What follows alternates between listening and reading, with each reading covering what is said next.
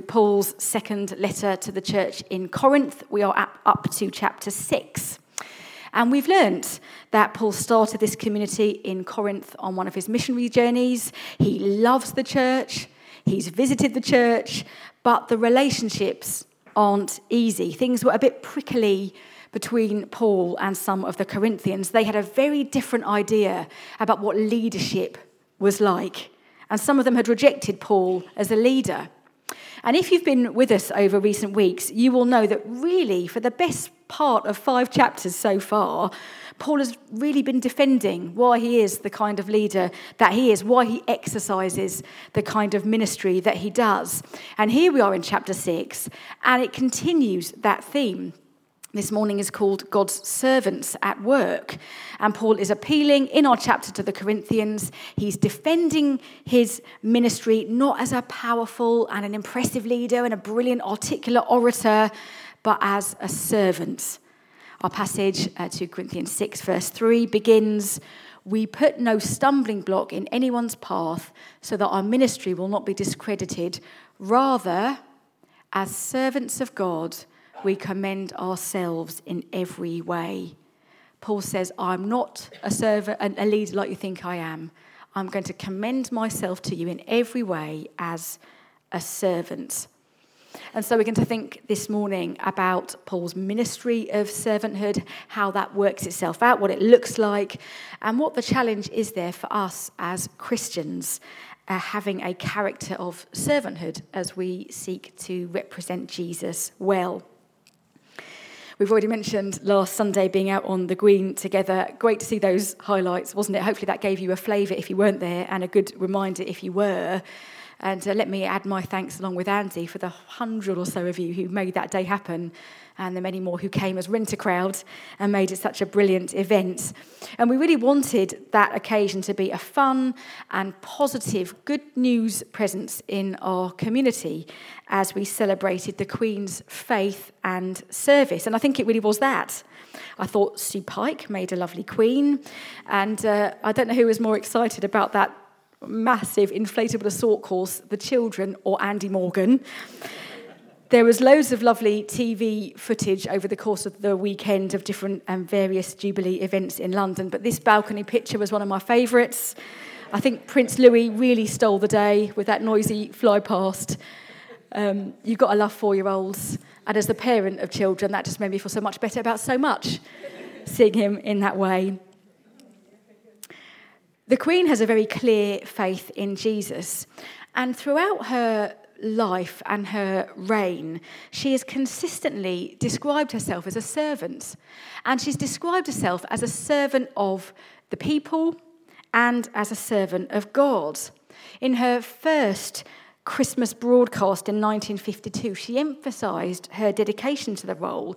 And she said this At my coronation next June, I shall dedicate myself anew to your service. Pray that God may give me wisdom and strength to carry out the solemn promises I shall be making, and that I may faithfully serve Him and you all the days of my life. That was in 1952. And since she came to the throne, age 25, the Queen has consistently spoken of her faith in Jesus and consistently pointed to him as the source of her help and strength. He, she has modelled servanthood in her ministry. And that is one of the hallmarks of any follower of Jesus, that we are to model servanthood in whatever ministry God has called us to. Paul says he is a servant of God. You might not think I'm impressive or articulate, he says, but the kind of ministry I have is one that follows Jesus, who himself was a servant of all. And part of the defense of his ministry here in 2 Corinthians 6, Paul outlines what a true commitment to Jesus looks like. And if we are servants of God, what does that look like for us? So, we're going to look briefly at four hallmarks of a servant of Jesus as we see it in this passage, which we can learn from for ourselves. And the first of those is this the first hallmark is a commitment to Jesus that results in endurance. Paul talks about some of the hardships that he's faced, verses 4 and 5. Rather, as servants of God, we commend ourselves in every way, in great endurance, in troubles, hardship and distresses, in beatings, imprisonments and riots, in hard work, sleepless nights, and hunger. It is the ability to trust God and serve Him in the face of immense difficulty that gives Paul credibility, he says. Now, we know from other passages in this letter and elsewhere just how much Paul suffered. Lessons of endurance are hard to learn, but so important. We live in a culture that is absolutely in love with the instant. It's an instant culture. Everything is available right now. Everything must happen right now. Amazon Prime, get it tomorrow. Instant messaging, live news 24 7, microwave meals. We live in an instant age.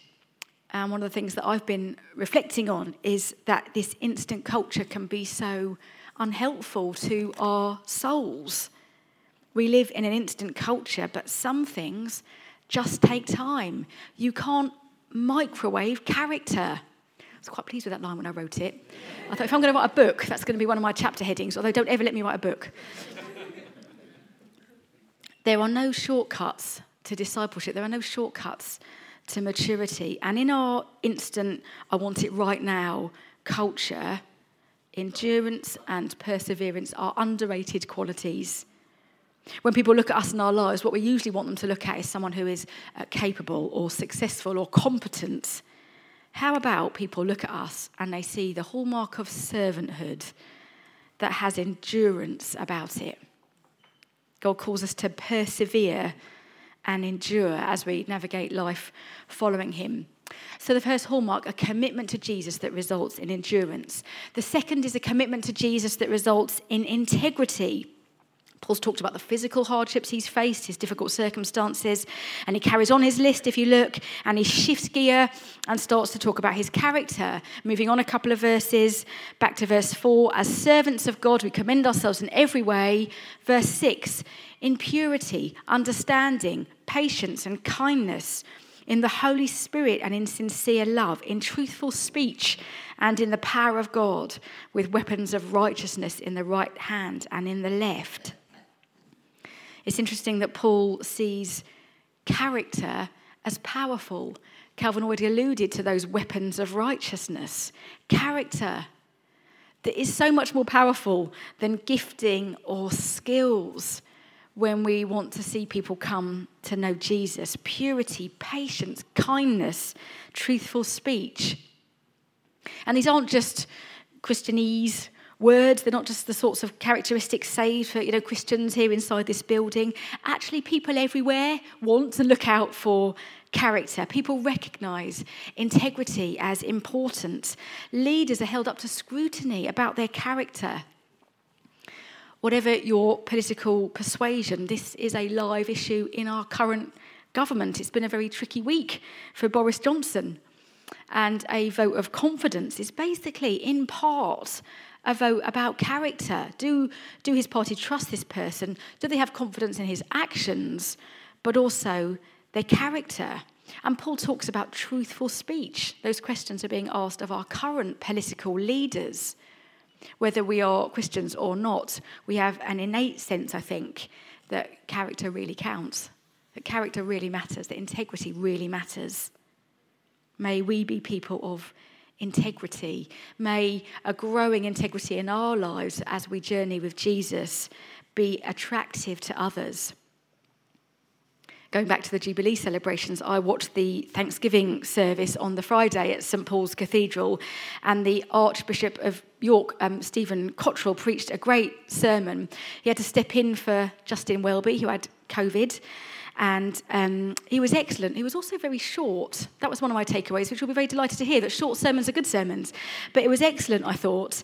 And he said this about the Queen. For me, the best leaders, like Paul, like Jesus, are those who know how to be led. People who lead for others, not themselves. People whose heart's desire is to serve the common good and build up the common life. And I say this today knowing that in Her Majesty the Queen, we see an example of this kind of service a staunch constancy and a steadfast consistency, a faithfulness to God and obedience to a vocation that is the bedrock of her life. Now, I quote this not to overdo the emphasis on the Queen. We're here to worship Jesus, aren't we, of course, but to appreciate a lifetime of faith and service that she's given. And the link there is here to the encouragements from the Apostle Paul in this letter. We are called to servanthood and for that commitment to Jesus to result in a life of integrity, to be described as people with a steadfast consistency of faithfulness to God. The third hallmark of servanthood is a commitment to Jesus that results in contentment. Paul has said that he commends himself to the Corinthians by his endurance in hardships, that he lists aspects of his character we've just seen, and then follows a list which demonstrates a peace with his circumstances and a contentment. Rather, as a servant of God, we commend ourselves in every way. Verse 8 through glory and dishonor, bad report and good report genuine yet regarded as impostors, known yet regarded as unknown, dying and yet we live on, beaten and yet not killed, sorrowful yet always rejoicing, poor yet making many rich, having nothing and yet possessing everything. Paul makes a, a really poignant statement here as he speaks to all the naysayers, the people who are questioning his authority. He's saying he's a servant of God and he has nothing and yet possesses everything. I imagine you, like me, have got a huge amount of respect and appreciation for those people that you know who have found a, a peace and a contentment despite their circumstances. People who can say and truly believe that actually I have nothing but I possess everything. I am sorrowful and yet I am also rejoicing endurance, integrity, and now contentment. These are actually qualities that people sit up and take notice of if we embody them to those around us. These are the things that are going to persuade people that Jesus is worth investigating, an attractive life that's worth emulating. Obviously, our words and explaining the gospel is really important, but showing the character of Jesus to people, you know, that is what is dynamite. As a church, we're committed to what we call whole life discipleship, where we want everything that we do as a church community to equip each other for our daily lives. You might recognise this picture, we've shown it before. It's a resource from LICC, the London Institute for Contemporary Christianity, and LICC's whole ethos is about whole life discipleship. And in this picture, Christians are represented by the red dots. Here we are uh, in, in that picture there as followers of Jesus gathered together on a Sunday, huddled together in a little corner in our churches. Less than 6% of um, the UK population currently go to church once a month or more, and that's proportionally represented there by the red dots, six red dots in a sea of grey dots. And the second picture is us scattered out on our frontline places. Every one of us has a frontline, the place where we spend most of our time rubbing up against people who wouldn't say that they share our faith. For many of us, that frontline place is work, it might be at home with family, it might be a sports club, it might be on the school gate, the place where we spend a lot of our time with people who wouldn't say that they share our faith. And of course, if you look at those red dots, the contact and, and impact of each red dot is so much greater when they are scattered. And an important value for us as a church is that gathering together is actually equipping us. We do, we do the, the left hand picture in order to send us out for the right hand picture. What we're doing here today, we sometimes describe it as being like the half-time team talk, where actually we come get a pep talk, be encouraged and motivated, and then sent back out again for the second half of the game, back out into our frontline places Monday to Saturday. When we talk about the hallmarks of servanthood, we are out in our frontline places every day. You and I have got the chance to model endurance, integrity, and contentment in those places. And let's pray that what we do together here, as we share communion and worship and listen to God's word, equips us for when we are scattered on our front lines. Perhaps we can pray that we would be a red dot that makes an impact on the grey dots around us because of our character and the way that we love and serve this week. And then finally, the fourth and final hallmark is a commitment to Jesus that results in living differently. If you look at verse 13, you'll see that Paul makes an appeal to the Corinthians. As a father, he calls them my children. He asks them to have open hearts. There's a warmth about him, there's a fatherliness. And then he brings them a challenge in love about the way that they are to live. Verse 14 Do not be yoked together with unbelievers. For what do righteousness and wickedness have in common? Or what fellowship can light have with darkness? What harmony is there between Christ and Belial? Or what does a believer have in common with an unbeliever?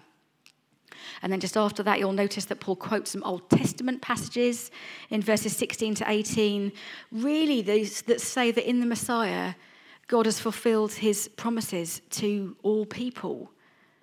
And Paul wants the Corinthians to look at the pagan society around them and live differently to them because of their allegiance to Jesus. The question is, what does it mean do not be yoked together with unbelievers. You may have heard that expression before. The picture is taken from a command in Deuteronomy 22 that forbids ploughing with an ox and a donkey harnessed together. When animals are yoked together equally, they share in the work, it eases the load, they get more done. If they are unequally yoked, they do not get work done and they will go in circles. And so many of the Old Testament laws were really about not mixing and contaminating God's people, keeping away from the pagan neighbours, being separate and being holy. Now, here in the New Covenant days, Paul is no longer saying that an ox and a donkey mustn't be yoked together. He's using that as a picture of a Christian not being too closely linked with the world in ways that are unhelpful. Now, what Paul isn't saying is telling us not to associate with people who aren't Christians. Absolutely not. We've talked about the importance of being godly red dots in a sea of grey dots out and about in our world. Jesus himself modeled that, being out where people are. Absolutely. Paul is talking about unhealthy alliances such that they will seriously impact our faith.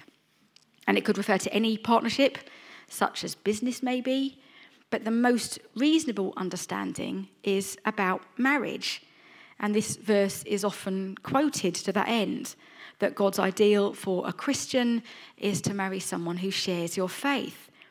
Paul's clear about that in his first letter to the Corinthians. There's a bit in, in 1 Corinthians 7 when he's talking to a widow, and he says that if the widow's husband dies, she's free to marry anyone she wishes. And he uses this phrase, but he must belong to the Lord the assumption is that for a Christian, a, a partner should also belong to the Lord, should share the faith. Now, I'm just very conscious this is a really big topic. It could be the theme of a whole message in its own right. And I'm mentioning it now in proportion with the wider context of our passage and our theme today about, about living differently, about various hallmarks of following Jesus. What does it mean to live counter culturally for Him?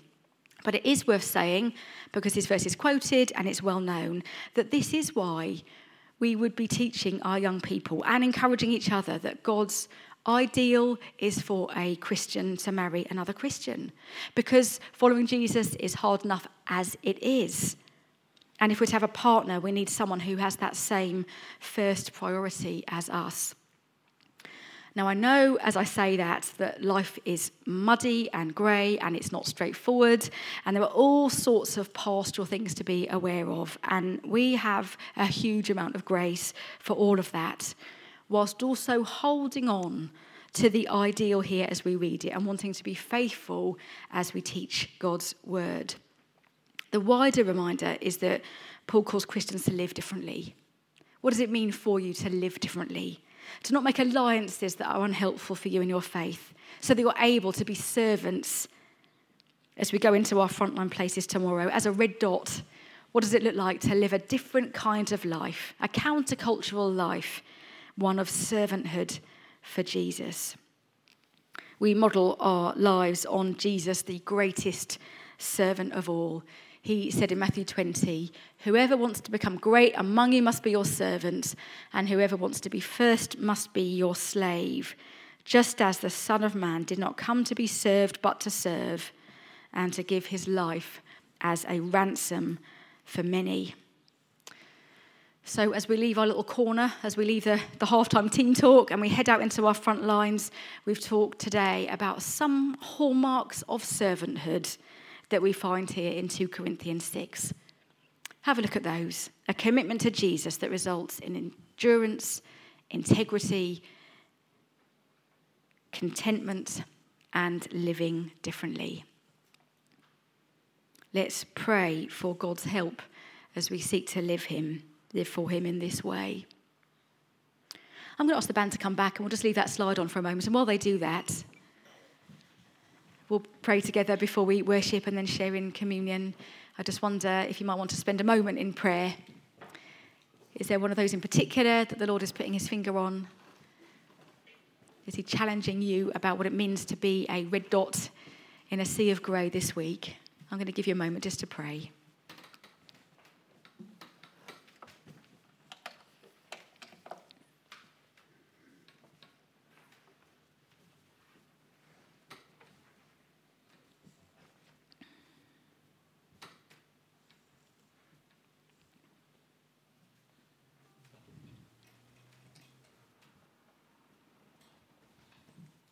Lord Jesus, would you help us this week to model our lives on you, the greatest servant of all,